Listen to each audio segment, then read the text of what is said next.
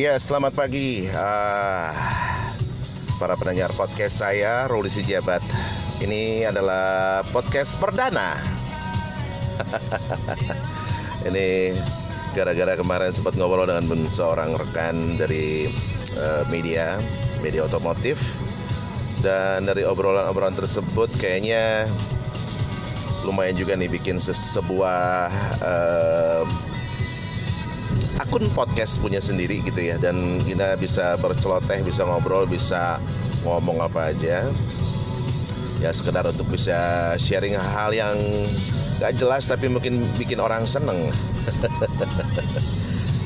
Ya jadi uh, yang baru mendengar podcast ini thank you sudah mau join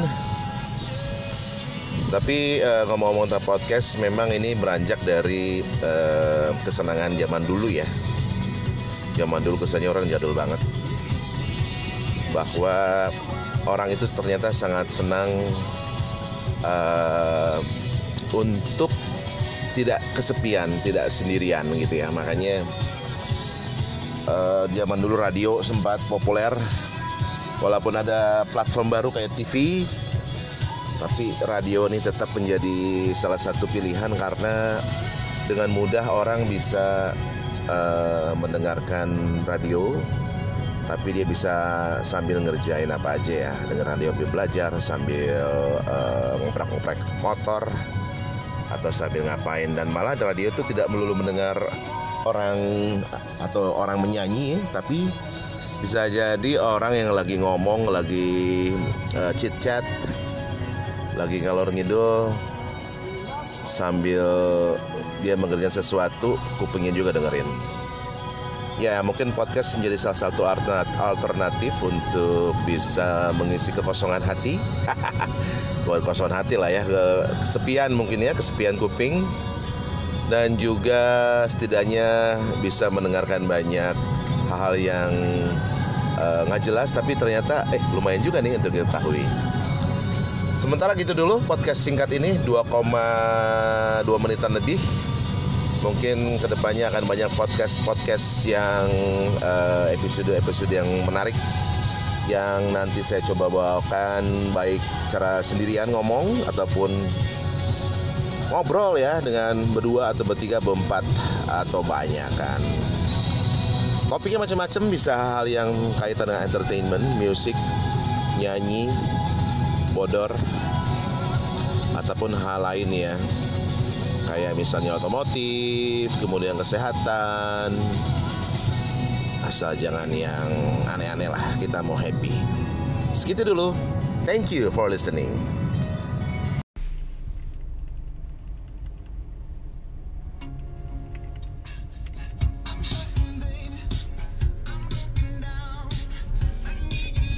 Ya, selamat siang kembali. Setelah hampir berapa purnama tidak memberikan atau membuat podcast yang menarik. ya, siang hari ini uh, saya sedang berada di daerah BSD. Tepatnya di uh, dekat sebuah tempat yang biasa dijadikan ajang pameran yaitu di ICE ya. International Convention Convention lagi ya International Convention and Exhibition. Ya sebuah tempat ruang pamer yang berbagai macam sering dilakukan di situ ya. Pameran uh, properti kemudian uh, kuliner dan lain-lain. Dan kelihatannya mulai besok akan ada sebuah pameran yang sangat besar yaitu uh, GIAS ya. Gaikindo Indonesia International Auto Show 2019 yaitu sebuah pameran di mana semua merek-merek mobil akan uh, turut menghadirkan berbagai macam uh, produk dan teknologi-teknologi terbarunya. Bahkan kalau tidak salah ada beberapa juga yang akan membawa uh, bukan hanya produk tapi juga model atau aser-aser. Biasanya akan sangat senang kalau ada aser-aser cantik karena ya selain mobil itu benda mati ya tapi kalau ada yang jaganya menarik hati sehingga kadang-kadang kita sebetulnya akan mendatangi uh, si para penjaga cantik tersebut dan kemudian mungkin akan melihat mobilnya.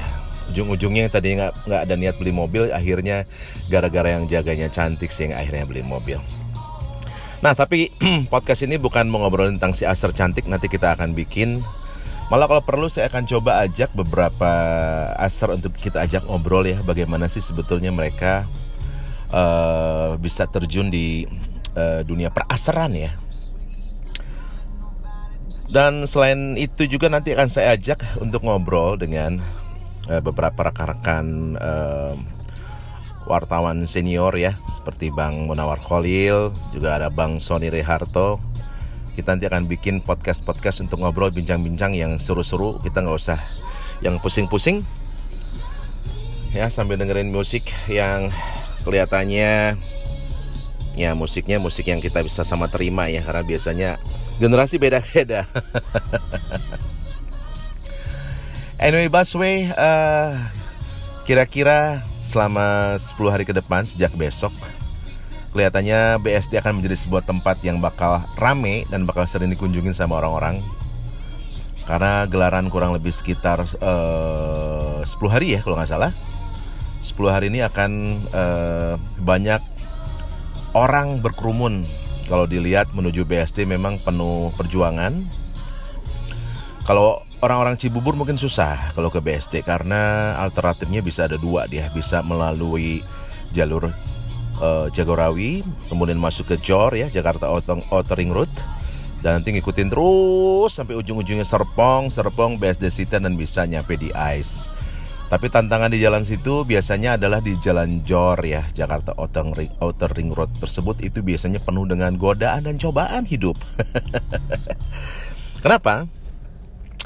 Ya, jalan itu memang udah jalan yang penuh sesak setelah memang beberapa waktu yang lalu memang yang namanya truk truk besar itu sudah dilarang untuk masuk ke uh, lingkar dalam ya tol lingkar dalam Jakarta sehingga mereka harus melalui di situ sehingga beban jalan itu makin makin penuh godaan dan penuh dengan uh, cobaan kesabaran uh, di jalan raya.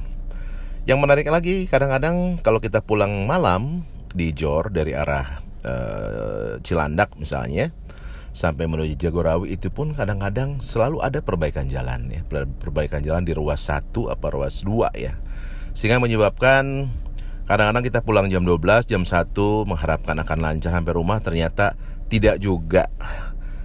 Dan kita harus menemui sebuah apa uh, antrian kendaraan yang padat karena yang harusnya ada empat jalur gitu ya atau tiga jalur sehingga yang jalan hanya satu jalur. Yaitu cobaan-cobaan hidup. Yang kedua bisa saja sebetulnya lewat di jalan uh, dari arah Cibubur. Itu menuju ke arah Bogor. Kemudian ambil jalur yang uh, tol jalan baru ya tol jalan baru turun di uh, apa itu Yasmin dan nanti akan lewat Parung.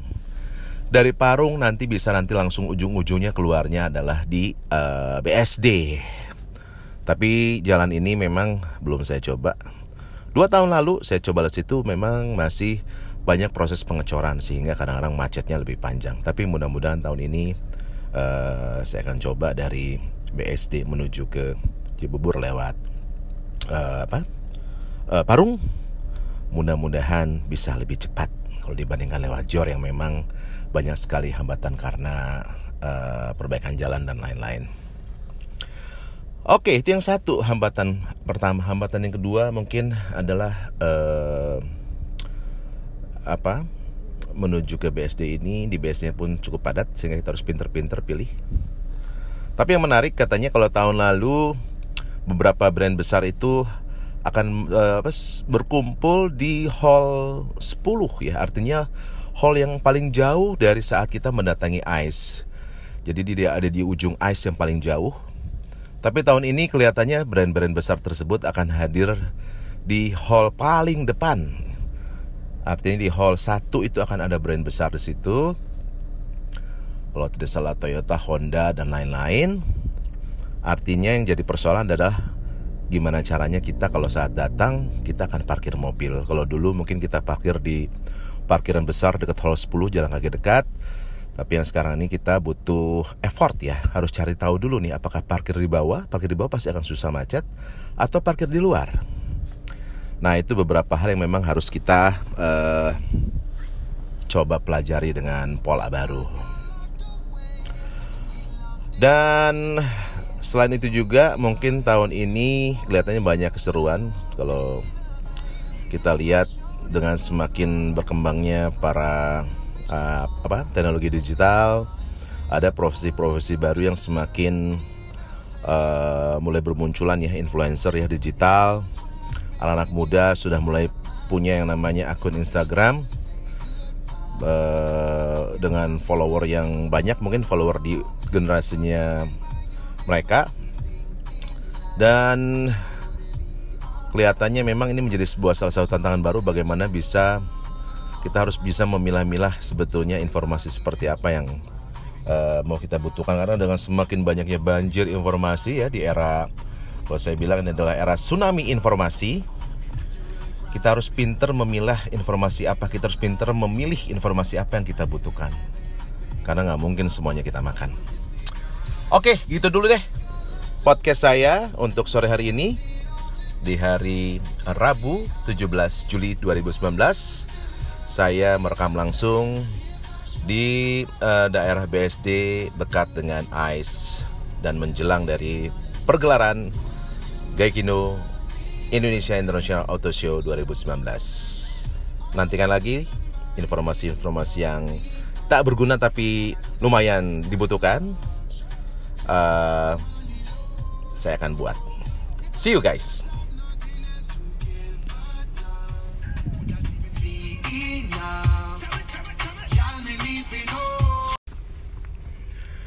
Ya, selamat siang. Semuanya kembali berjumpa dengan uh, podcast episode yang ketiga nih kalau tidak salah. Setelah hampir beberapa saat yang lalu, saya mencoba membuat episode-episode ah, episode-episode podcast ya yang berkaitan dengan yang sedang ramai kali ini. Mungkin sebagian pendengar tahu bahwa minggu begini ramai sekali di daerah BSD ada sebuah pameran namanya pameran uh, otomotif ya. Gaikindo Indonesia International Auto Show 2019 dan ini pameran sudah lama sekali kalau tidak salah. Kita baca berapa referensi udah masuki tahun yang ke-27 apa ya kalau tidak salah ya. Dan pameran ini bisa menunjukkan bahwa uh, begitu banyak uh, perkembangan pertumbuhan dunia otomotif di Indonesia baik dari sisi industrinya, dari sisi pengembangan teknologi dan dari sisi perubahan gaya hidup berkendara yang ada di Indonesia. Nah, dari beberapa pameran tersebut juga diramaikan juga ada beberapa seminar-seminar. Memang seminar kalau kita ada kata seminar kayaknya lagi rada-rada ingatnya langsung kelas kuliah gitu ya. Padahal sebetulnya dari seminar tersebut kita bisa banyak mendapatkan informasi yang menarik ya. Dan saya uh, mendapatkan beberapa materi-materi yang menarik dari situ. Yang pertama yang sedang ramai adalah sekarang banyak istilah elektrifikasi atau mobil elektrik atau mobil listrik. Nah, terminologi mobil listrik ini memang perlu disampaikan. Kenapa sih ada mobil listrik? Apakah artinya itu mobil yang ada listriknya atau mobil yang kalau dipegang nyetrum ya? Atau memang mobil yang digerakkan oleh listrik? Nah, kalau kita kembali lagi ke masa lampau, ya masa lampau dulu, bahwa perkembangan teknologi mobilitas itu berubah. Orang dulu uh, mobile ya berpindah ber, dari satu titik ke titik lain. Pada awalnya mungkin jalan kaki dia, ya dengan menggunakan dua kakinya dia jalan kaki jauh. Dan itu dipengaruhi juga uh, jalan kaki adalah kecepatan ya. Kecepatan dipengaruhi oleh dia makannya apa.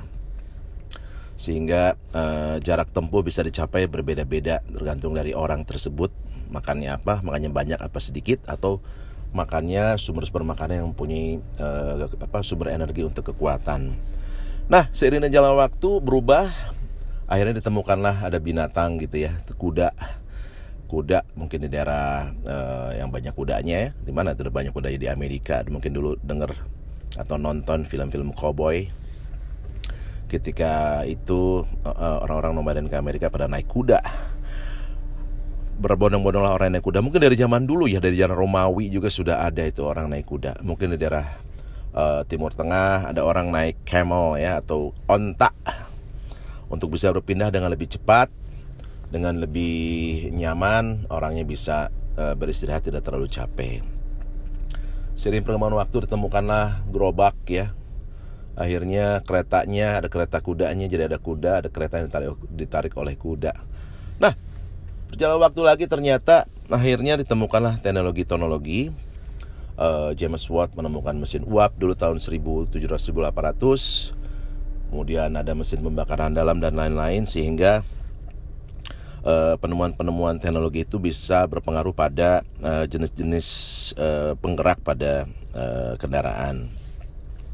Kalau saya lihat di sini bahwa sejak tahun 1800-an ya, jadi di akhir 1800 sebetulnya sudah banyak uh, apa uh, tenaga tenaga apa sumber-sumber energi penggerak utama gitu ya, pengganti kuda karena kuda mungkin gampang lelah dan dia harus dikasih makan dan lain-lain dan punya keterbatasan. Akhirnya ditemukanlah tahun 1800 sebetulnya sudah banyak ditemukan. Kalau tidak salah ada pertama kendaraan eh, pertama itu ada namanya Porsche ya. Lohner Porsche Semper Vivus. Dia adalah sebuah kendaraan hybrid pertama.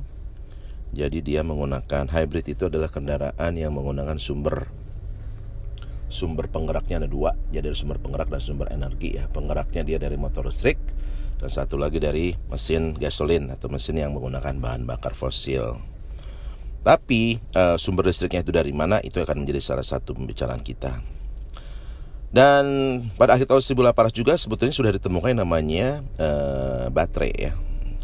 Jadi kendaraan uh, yang menggunakan sumber penggeraknya adalah motor listrik dan motor listrik dari mana? Diambil dari baterai.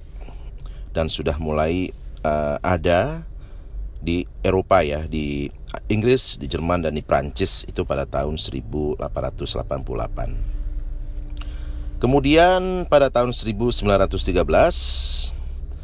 di sini sebuah uh, milestone juga bagaimana di Amerika akhirnya ada sebuah kendaraan yang diproduksi secara massal ya. Artinya dia bukan hanya hitungannya adalah satuan, puluhan, ratusan atau ribuan tapi dia sudah 180 ribu terjual pada tahun 1913. Sementara kendaraan listrik juga dulu uh, mulai apa uh, banyak juga diproduksi dengan jumlahnya itu sekitar 6 ribu ya. Jadi bisa dibandingkan yang satu 180 ribu itu Ford Model T. Kemudian mobil listriknya ada 6 ribu jadi itu hampir 30 kali lipat ya 30 kali lipatnya jadi mobil-mobil uh, kita bilangnya adalah mobil pembakaran dalam atau ICE internal combustion combustion engine 30 kali lipat dari populasi si mobil listrik. Nah, perkembangan produksi massal saat itu akhirnya uh, membunuh perkembangan dari mobil-mobil listrik pada tahun 1913. Kemudian pada tahun 1970-an juga eh, ditemukanlah banyak lagi kendaraan-kendaraan atau bahan bakar yang semakin banyak ya gasolin. Dan pada tahun 79 pertama kalinya sebuah baterai lithium itu di uh, unjuk gigi ya didemonstrasikan. Tahun 79 tahun 97 Toyota si pabrikan dunia juga memperkenalkan Prius dan hybrid untuk mulai dipasarkan saat itu 2008 Tesla mengeluarkan electric vehicle ya benar-benar mobil yang baret baterai tahun 2008 Nissan juga tahun 2010 mengeluarkan Nissan Leaf dan lain-lain jadi itu adalah perkembangan dari mobil-mobil dengan sumber penggeraknya berbeda-beda. Jadi ada dua, ada sumber penggerak dan sumber energi. Penggeraknya ada motor listrik dan juga mesin pembakaran dalam. Tapi sumber energinya kalau mesin pembakaran dalam sumber energinya adalah bahan bakar fosil. Kalau listrik sumber energinya adalah listrik yang dihasilkan oleh yang disimpan dari baterai ya. Aduh, capek juga ngobrol kayak gini. Kayaknya segitu dulu episodenya. Nanti saya lanjutkan dengan hal-hal menarik uh, selanjutnya terkait dengan mobil listrik.